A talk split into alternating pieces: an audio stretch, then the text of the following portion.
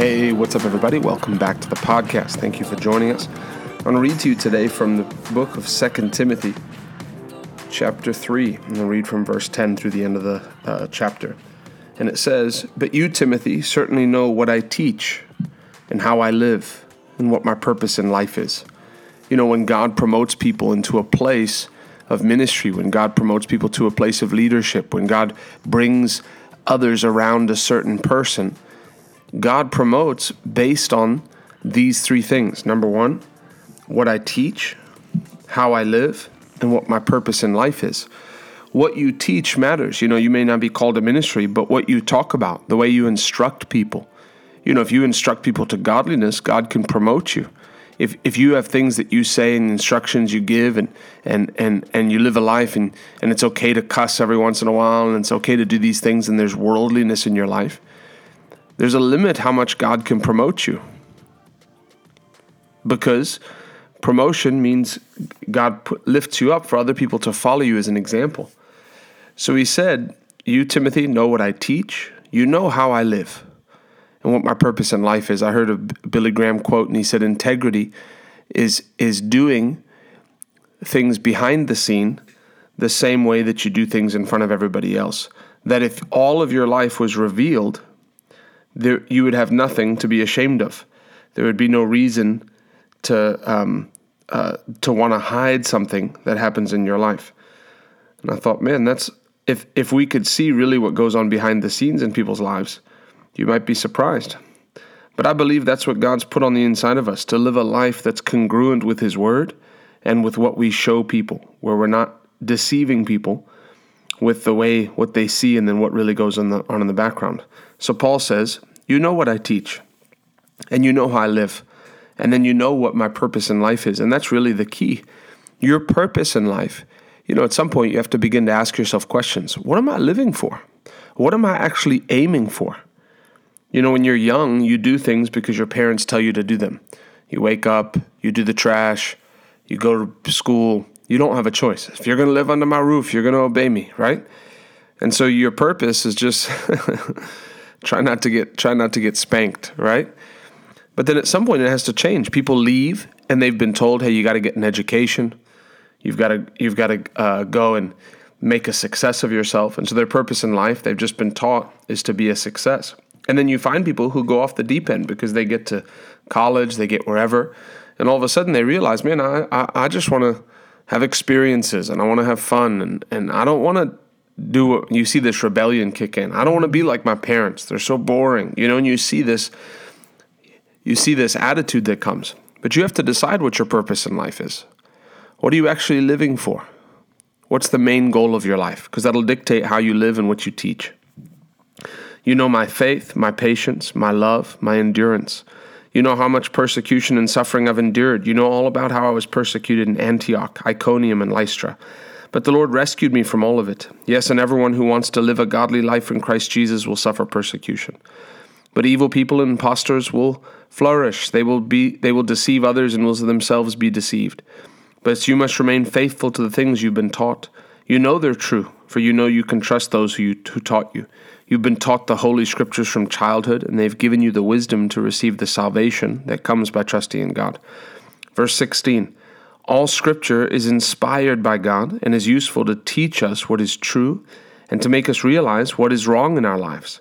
It corrects us when we're wrong and teaches us to do what is right. God uses it to prepare and equip His people to do every good work. And then I'm going to read the last part of that in the Amplified. And it says, every scripture is God-breathed, given by His inspiration, and profitable for instruction, for reproof and conviction of sin, for correction of error and discipline and obedience, and for training in righteousness, in holy living and conformity to God's will in thought, purpose, and action. Verse seventeen, so that the man of God may be complete and proficient, well-fitted and thoroughly equipped for every good work. Well equipped, well well equipped, thoroughly equipped for every good work.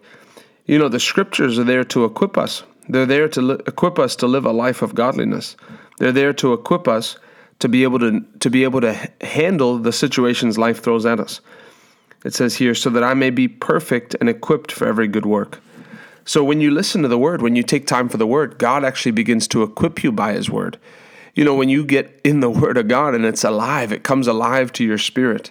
And the same way you know that Jesus died for you and God loves you, there comes alive that, man, I'm living for a day in the future.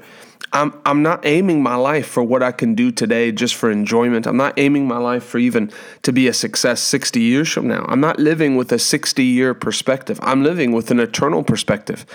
Most people, you know, they even even what we would call successful people on this earth, they have a longer range perspective. So people who are people who um, struggle in life and never get, you know, get ahead in life, they're the ones who are usually now minded, right? They're just, how can I go out today and have fun? How can I go out this weekend and enjoy myself? What new adventures can I get into? Their life consists of the next twenty-four hours to next seven days.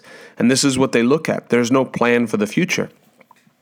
There's people who, you know, you see people, and I know I talk about weight, but I used to be heavyset. You just don't think about the future. You, you I remember this is when it kicked in for me, but when I was, you know, two forty, two fifty, something like that, pounds, that I was having, I was playing basketball and my knees and my ankles were aching. And I was like, man, I'm twenty-one years old. If my knees are hurting now at twenty-one, when I'm eighty, I'm going to be in trouble. And so I want to have good knees when I'm eighty. I don't want to have problem knees when I'm eighty. And so that's was actually what caused me to make the changes. And I said, man, I could take fifty days and it could change the rest of my life. I could lose thirty pounds in fifty days, forty pounds in fifty days, and it'll change the rest of my life. And so it was that long-range perspective that changed it. And so it is with us as, as children of God. I'm I'm living for another time. I'm living for another age. I'm not living for this earth. I'm not living for retirement. My goal in life is not to retire with money in the in the bank. My goal in life is not to get wealthy, to have money in the bank. My goal in life is to please God, because once I breathe out my last breath, you know, you could live the, the picture-perfect life. You can get a good education, get a great job, you know, get favor, get promoted, start a side business, run a company, be successful, have a family, have kids, everyone healthy, you know, have trips of a lifetime, uh, make good investments, buy Bitcoin in two thousand twelve, you know, make hundreds of millions, buy properties, meet famous people. You know, you, you could live the life, and then, and, and, and, uh, and then you get to the end of your life and you're ninety-five.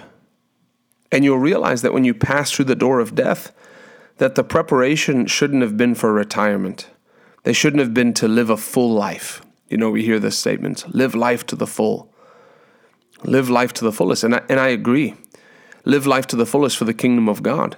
You're, you're going to have to, you're going to get to meet God on the other side of things, and you want to be ready. I only have a certain amount of time to win souls. I only have a certain amount of time to, to, to fund the end time harvest. There'll be a day where I won't be able to give any more offerings. I won't be able to bring my hard earned money and give it so people can hear the gospel anymore. There'll be a day where we don't win souls anymore. But today, today I get to win souls. And so I'm living for that day that I see God. I'm, I'm, I'm extending it out. You know, people make health decisions now so they can live a long time. And I believe in all those things. But my main aim is that I'm going to see God on the other side. And the Bible equips you for that. The Bible puts something on the inside of you. It plants eternity in your heart. The Bible equips you to do the works of God. The Bible causes you that when someone makes fun of you for being a Christian, that you you say, hey, I'm I'm just getting started, that you can come right back at them, and I'm I'm all in on this thing. If you're going to get me to back off by making fun of me, I'm too far gone. I'm one of those Jesus people your parents warned you about. You think it's bad with some. I'm the I'm I'm the if you can say worst. I, I'm over the top. I talk about Jesus everywhere I go. I was on Twitter the other day, and there's a guy that I follow, and he he talks about not he's a Christian, but he talks about investment stuff. And he put a scripture on there. And and the backlash, he wasn't, it's just a tweet, right? Just put a scripture and then talked, I think he mentioned Jesus at some point, Christian guy. And man, the backlash was so crazy. People were so upset that he was like, you should leave these things out of it, leave religion separate. And uh, you shouldn't talk about this. These things are personal. You should keep it to yourself. And I just commented and I said, it actually goes against what we believe as Christians, for us not to say anything about Jesus Christ. It's utter selfishness. And then someone was like, what are you going to, someone commented and said, what are you going to try to do next? Ban abortion? The missionary journey is over, they said. And, you know, it's like people do that to, to get you to back off. And then I just said, the missionary journey's in full swing. We're just getting started, and it ain't over till Jesus comes back to get us. You know, you can try to reason with people, or you just go, I'm just, you're going to, you're going to push back. I'm going to go even harder. And so you see where people, you have an opportunity to move forward and just be full, full all the way in. And the word equips you to do that. I don't see life through these lenses. I heard Tony Duggy say, everything I do in life, I see through the lens of Jesus Christ, that one day and every day, I'm aiming to please God with my life. I'm aiming to please God with my actions. I'm aiming to please God with the way I live. I want God to say, well done, good and faithful servant. I'm living for eternity. And so the word equips you for those things. It's given by inspiration. It gets down into your spirit, man. The word helps you. The word gives you something that you can encourage yourself with.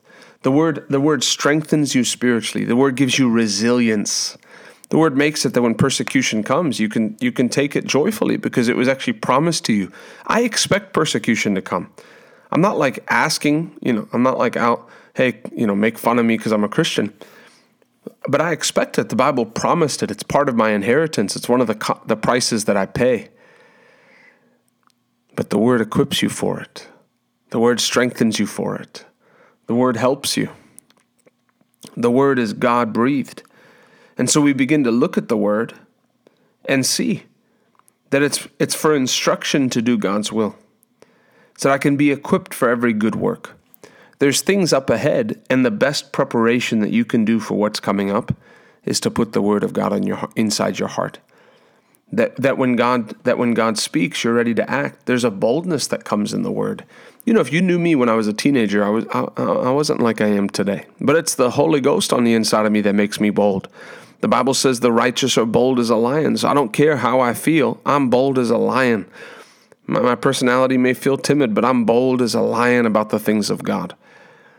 Why? Because that's what the Holy Ghost has done on the inside of me. You put the word of God. And I'm telling you, I'm just getting started. Hey, I'm going from glory to glory. I'm going from strength to strength. I'm being built up. I'm I'm being I'm going to be a vessel unto honor, ready for the master's use, meet for the master's use. Keep my life clean, keep my life pure. Be built up in the word. I want to encourage you to build yourself up in the word. Don't allow yourself to stay discouraged. Build yourself up in the word. God is able to do exceedingly abundantly, far above all that we ask or think. And God wants to use you. If you'll allow God, he'll use you. You may not be called to the ministry, but let God use you in your business. But God will bring people in your path. Now's the time to be a radical soul winner. More than ever before, now's the time to be a radical soul winner. The missionary journey is in full swing. eh. The devil's an idiot. He tries to get people to back off. Oh, you know, this stuff is personal. I remember I remember win- witnessing to somebody. And uh, when I was in door-to-door sales, there was this lady, and I remember sharing the gospel with her, and she's like, yeah, I'm a Christian, but, you know, those things are just so personal that I don't like to talk to other people about them. It's just, it can be so intense sometimes that I just know I can't share it. I'm like, you, you, are, you are clueless. It goes against what we believe to not share what we believe. I, there's an atheist, a famous atheist, that's, um, they had a show together, Penn and Teller, and, um, this guy Teller said, if, I have no respect for Christians that don't share their faith. I'm paraphrasing. But I have no respect for Christians that don't share their faith, because if you really believe it, then to not tell me is is the worst kind of selfishness. He said, Christians who, even though I don't believe what you believe, Christians who share their faith, I have respect for. The ones who don't, I don't. Hey, I'm on this earth and there's people that need to hear. You know, even if you tell one hundred people and only one gets born again, it'll be worth it for that one. But it'll be a witness against the other hundred. And for some of them, it'll be a seed. You'll plant a seed, and then the next person comes and wins souls. So let God equip you in his word. Put the word in your heart. Plant, let him plant eternity in your heart and become a radical soul winner more than ever before. I love you. God bless you. Thanks for joining us on this podcast.